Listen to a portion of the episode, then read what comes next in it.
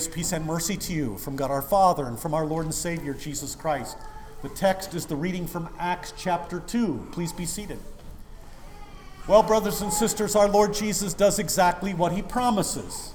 He sends the Holy Spirit to convict sinners of their guilt before God, then bring glory to Jesus, to bear witness to our Lord's Good Friday death for all sinners, and then to deliver all the benefits of that Good Friday death to sinners who believe in him through the preaching of the gospel and holy baptism. And so in Acts 2, this is precisely what happens.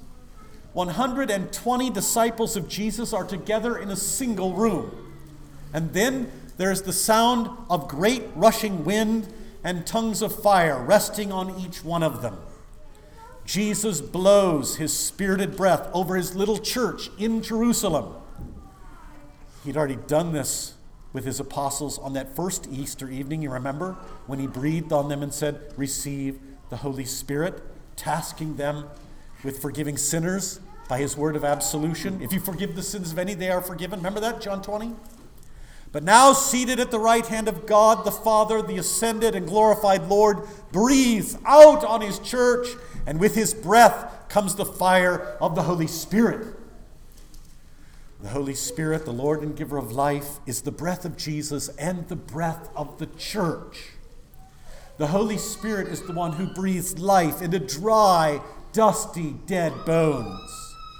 He raises the dead from sin and death through the preaching of the gospel, because faith comes by hearing, Romans 10. The Holy Spirit enlivens, enlightens, and gathers. So, as God breathed into Adam, and Adam became a living being, so now Jesus breathes life into his little church in Jerusalem. And his church is indeed enlivened, enlightened, and gathered. The Holy Spirit, brothers and sisters, gives breath to the church's preaching.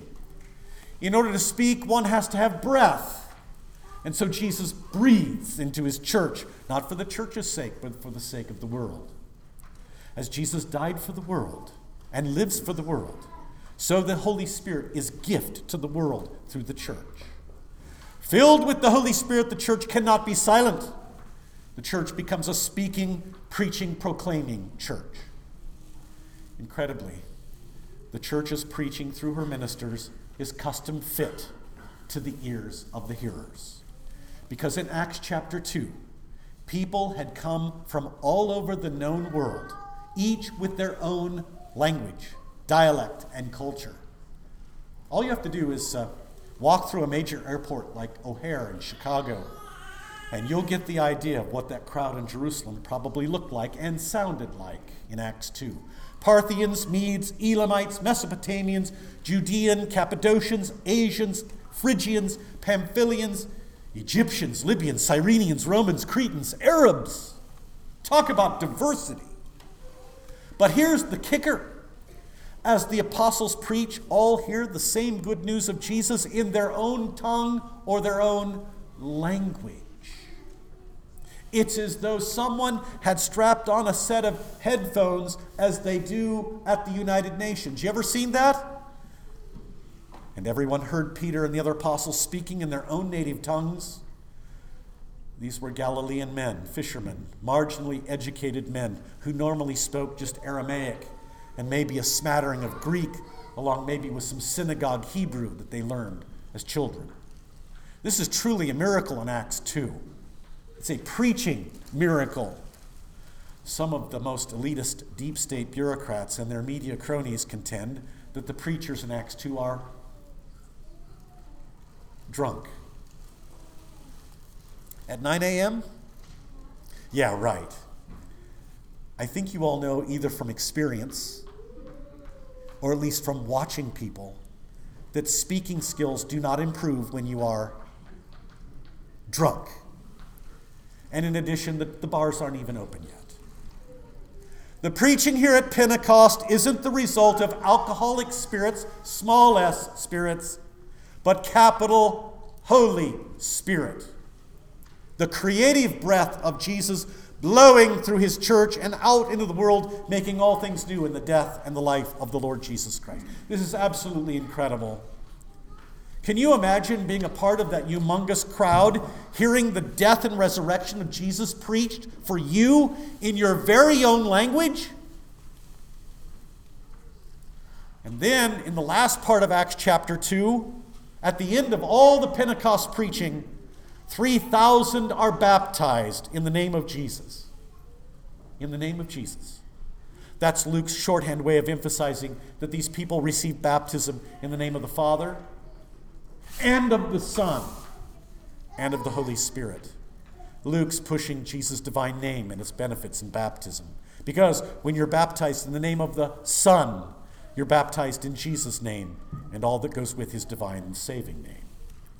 So, baptized into Jesus' name, the 3,000 received the Good Friday forgiveness that Jesus won for all.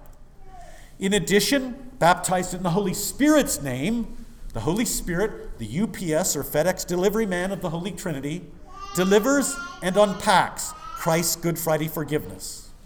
So, salvation, forgiveness achieved on the cross by Jesus salvation, forgiveness delivered in holy baptism by the Holy Spirit. And the 3,000, as they believed, so they had. And guess what? So too today with Trip Michael and Riggins Gregory. Their baptisms today, are you listening? Their baptisms today was a little Pentecost. Oh, of course, you didn't hear loud wind and you didn't see tongues of fire.